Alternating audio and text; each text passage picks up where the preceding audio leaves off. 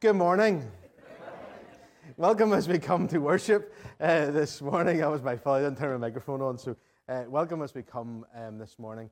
Uh, on a lovely, uh, bright morning as it is, um, in the name of Jesus, we welcome you in this place, whether you're visiting with us in person or indeed um, online. Uh, we hope you find a place at home here uh, as we worship God together. Um, we're going to read from scriptures this morning, as we always do, from, to begin with, and it comes from Micah um, chapter 6 and verse 8. And it says, And what does the Lord require of you? But to act justly, to love mercy, and to walk humbly with your God.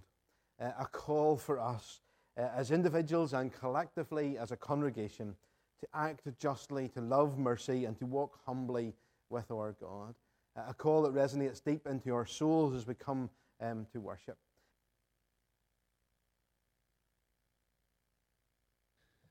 The reading today is taken from Galatians 6, reading verses 1 to 10. Brothers, if someone is caught in sin, you who are spiritual should restore him gently. But watch yourself, or you may also be tempted. Carry each other's burdens, and in this way you will fulfill the law of Christ. If anyone thinks he is something when he is nothing, he deceives himself. Each one should test his own actions then he can take pride in himself without comparing himself to somebody else. For each one should carry his own load. Anyone who receives instruction in the word must share all good things with his instructor. Do not be deceived. God cannot be mocked. A man reaps what he sows. The one who sows to please his sinful nature, from that nature will reap destruction. The one who sows to please the Spirit, from the Spirit will reap eternal life. Let us not become weary in doing good, for at the proper time we will reap a harvest if we do not give up.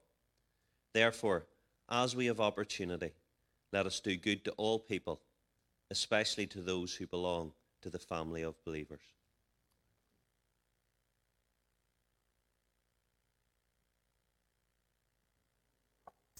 So, we're the last uh, in the series of Galatians, Born to be Free. Um, this is uh, chapter 6. We finish um, this today. We've seen that um, in this series it's all about, receiving freedom in Christ, about finding ourselves in Him. We've seen that uh, boundaries um, within that um, create a space that we can grow, uh, a space in which we remain safe. Uh, Galatians 5 and 1 says it is for freedom that Christ has set us free. So stand firm then, and do not let yourselves be burdened again with the yoke of slavery and we're let go of the shackles that holds us back. Uh, we've looked at the fact that if the Christian faith was to be defined in three words, it would be faith alone, grace alone, and Christ alone. That we find our location, our identity in Him.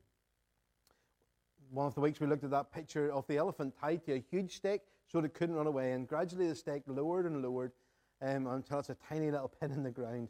And it could walk away if it wanted to, but it had been conditioned to remain in that space asking ourselves the question what shackles us, what holds us back, what conditions us to remain where we are in our comfort zone and not move forward.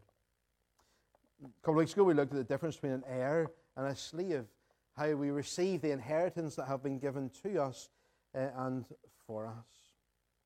Last week, we looked at the fact that there's a battle raging constantly for our hearts and for our minds, and raging all around us as we live our lives uh, how we can put in place things that help us in that battle uh, and hold us true to what it is that God has for us. And so this week we conclude in chapter 6. But before we do that, let's just pray uh, as we seek God's word.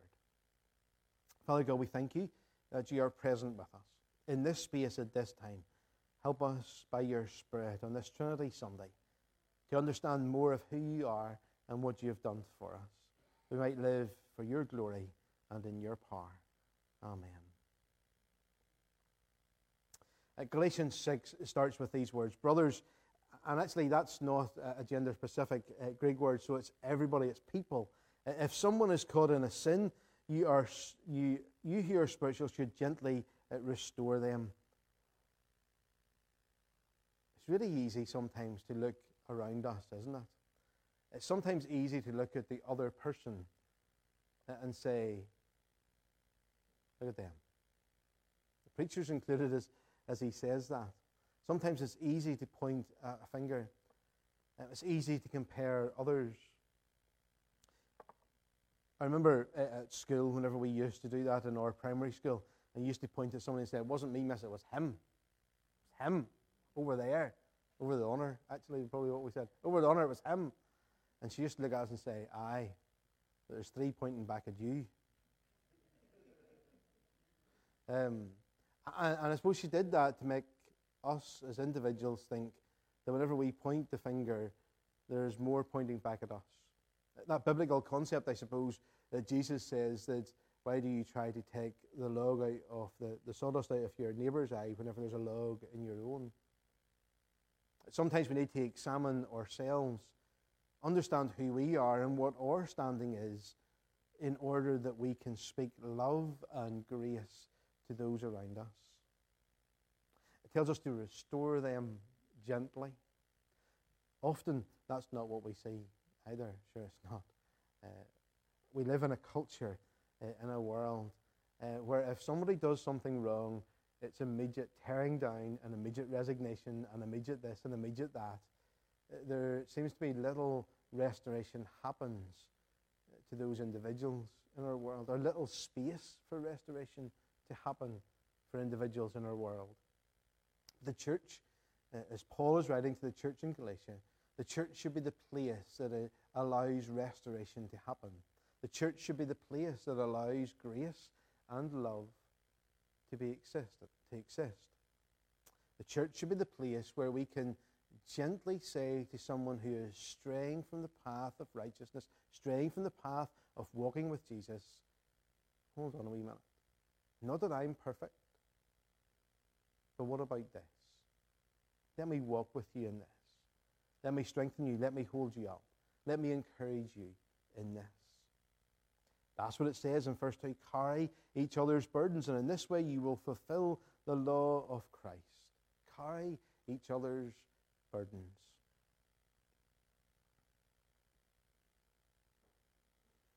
That is so much more than simply saying, I know how you feel. It's more than simply saying, I will be there or I will pray for you. Often we, whenever you're going through a particular situation uh, and you're finding it exceptionally difficult and you find someone else drawing alongside you and saying, I know exactly how you feel, what's your immediate response? Oh, you have no idea how I feel. Excuse me. And kind of the hackles go up on us, and there's, there's almost a little barrier then between us and the other person because you're immediately thinking, it doesn't really matter what that person says at this point because they don't really know how I feel because it's me who's going through this. And so, as we draw alongside, as we carry each other's burdens, sometimes it's simply about a ministry of presence. Sometimes it's about the person knowing that you are there for them and the space, if they want to talk, to talk. The space where you can encourage them and hold them up. The space where you can say, I hear that this is a difficult time for you. What can I do to help?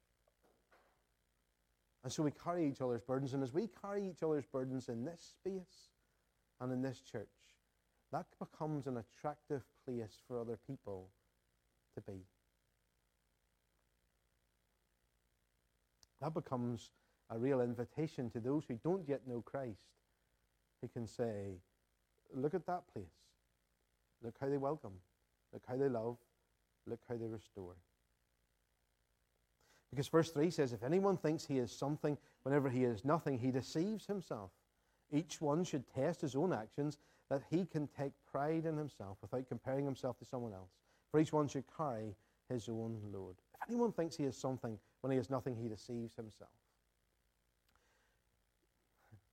We live in the, I know I keep saying this phrase today, we live in a culture all around us where it's all about me. The selfie culture where we're constantly um, trying um, to take pictures. If anyone thinks they are something, he is nothing, he deceives himself. Last weekend, um, for those four days, you couldn't really have missed the fact that it was the Queen's Jubilee. Um, it was everywhere. Um, and lots of stories uh, had been told about her. And, and one of the stories that stuck out for me through those hundreds maybe that we've read or listened to over the last uh, few days was the story of one of her bodyguards who was walking with her in the hills in Scotland. um, and met two American tourists walking uh, close by.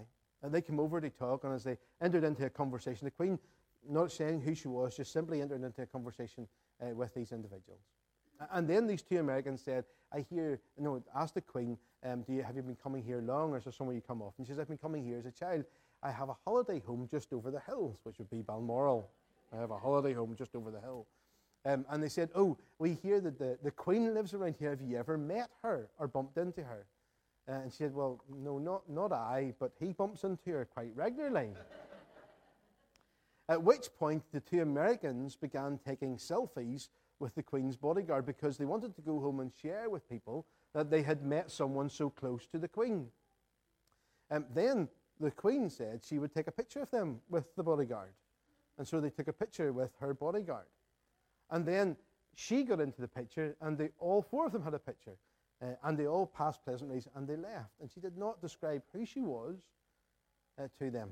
And as she walked away, her bodyguard says his abiding memory was the little giggle that she gave, and then this sort of phrase uh, Come, I'd like to be a fly on the wall whenever they show that photo to all their friends back home. But sometimes we get a sense of self importance about ourselves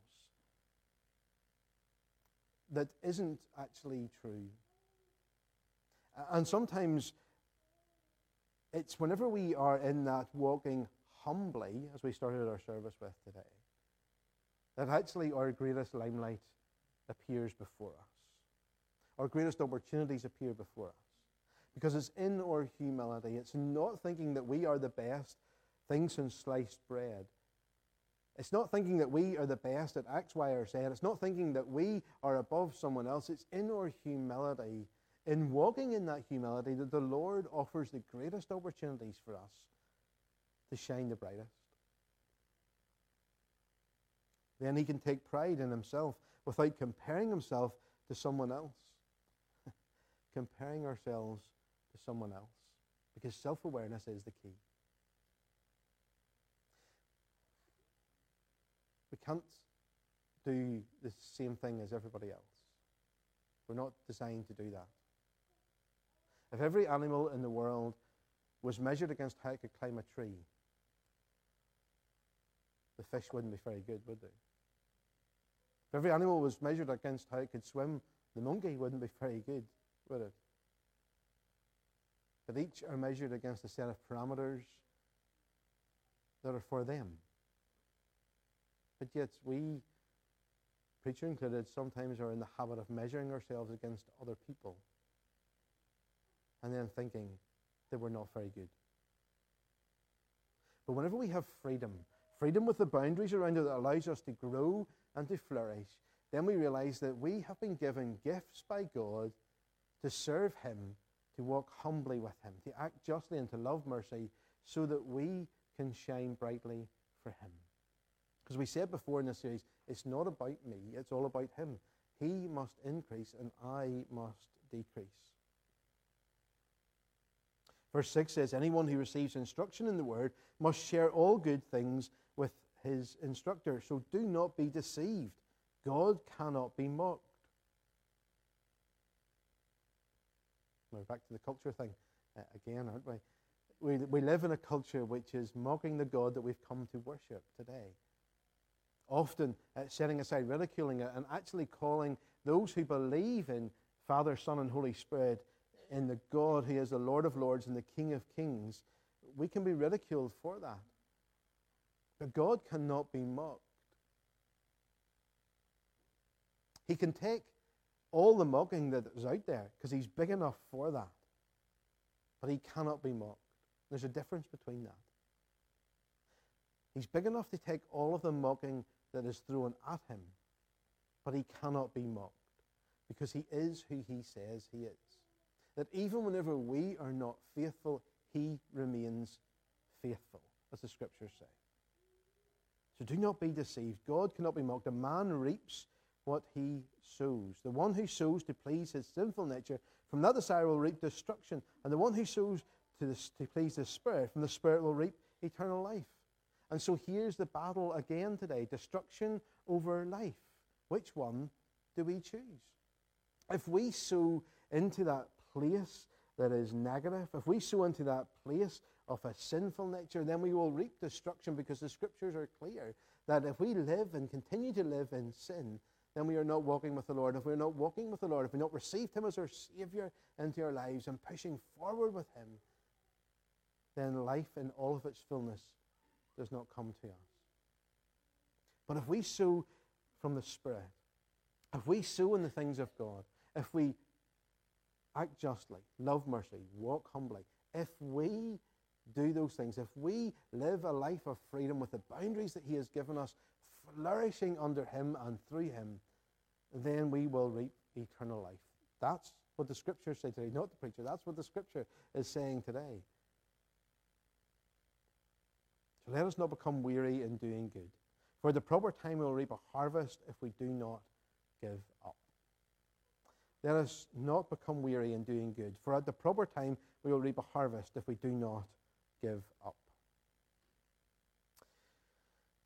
Sometimes we do things and we do things and we do things and we keep doing things and we serve in certain ways and we believe that we are sowing seeds, but we never see a harvest from it. We never see the outcome of it. And that can be hard and weary, actually. It becomes wearisome. But this scripture is encouraging us let us not become weary in doing the good that we do for the Lord. Because we know, we stand on the truth and on the promise that we will reap a harvest from it. Now, a couple of weeks ago, I gave away my age. Um, I'm out of a certain vintage and a certain age now where I'm I've been in ministry long enough. I'm now old enough to see people who were children in my sort of Sunday school, children who I was responsible for as a children's worker, now actually growing up and becoming ministers and pastors in their own church.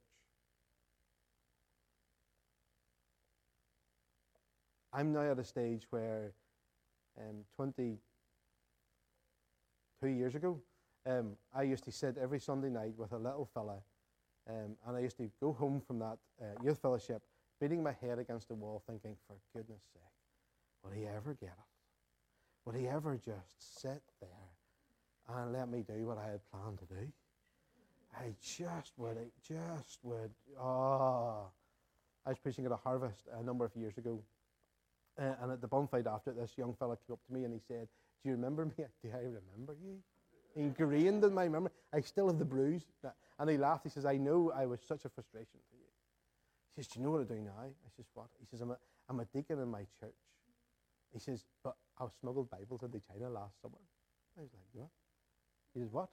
He says, Yeah. And all of a sudden, I was able to see a glimpse of a harvest of the seeds that was sown. Now, I didn't do it, wasn't me. There was lots in his story, lots in his journey, lots of people but some of those little seeds that I had sown, and they'd come back to say thank you, those little seeds that I had sown were reaping a harvest.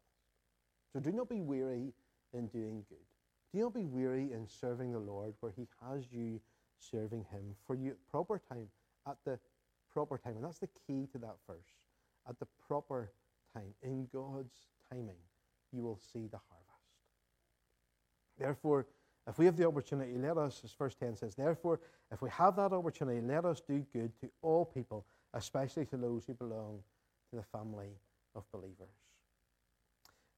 In one sense, that verse 10 looks quite self centric. Uh, it looks very much that we should look after those who are a part of the church and not worry about those who are around us. In other words, not worry about outreach or evangelism, or not worry about sharing our story with our family and our friends let me read it again. Therefore, as we have an opportunity, let us do good to all people, especially to those who belong to the family of believers. But I think Paul knew what he was saying in this verse. I think Paul knew it because here's my take on it, if you like. Whenever we look out for each other here, but have the peripheral vision to see out there that it's not just about us, that it is about everyone, that it is about our whole community. But whenever we look out for each other here, we become a community that is attractive. In a world, in a world that is all about me and is self-centric, a little community that looks out for each other, that grows community amongst itself, becomes a really attractive place because people crave community and relationship with other people. So let's not give up or become weary in doing good. Let's carry each other's burdens. Let's look after each other,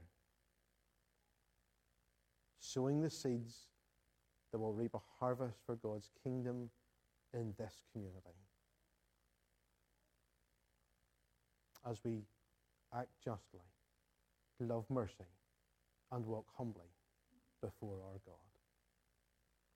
Well, but as we conclude, uh, we remember those verses that we find in Ephesians chapter 3 and verse 20. For him who is able to do immeasurably more than all we ask, seek, or would even dare to imagine, to him be glory in the church and in Christ Jesus throughout all generations. So may God the Father, God the Son, and God the Holy Spirit rest upon each one of us this day and forevermore. Amen. Amen.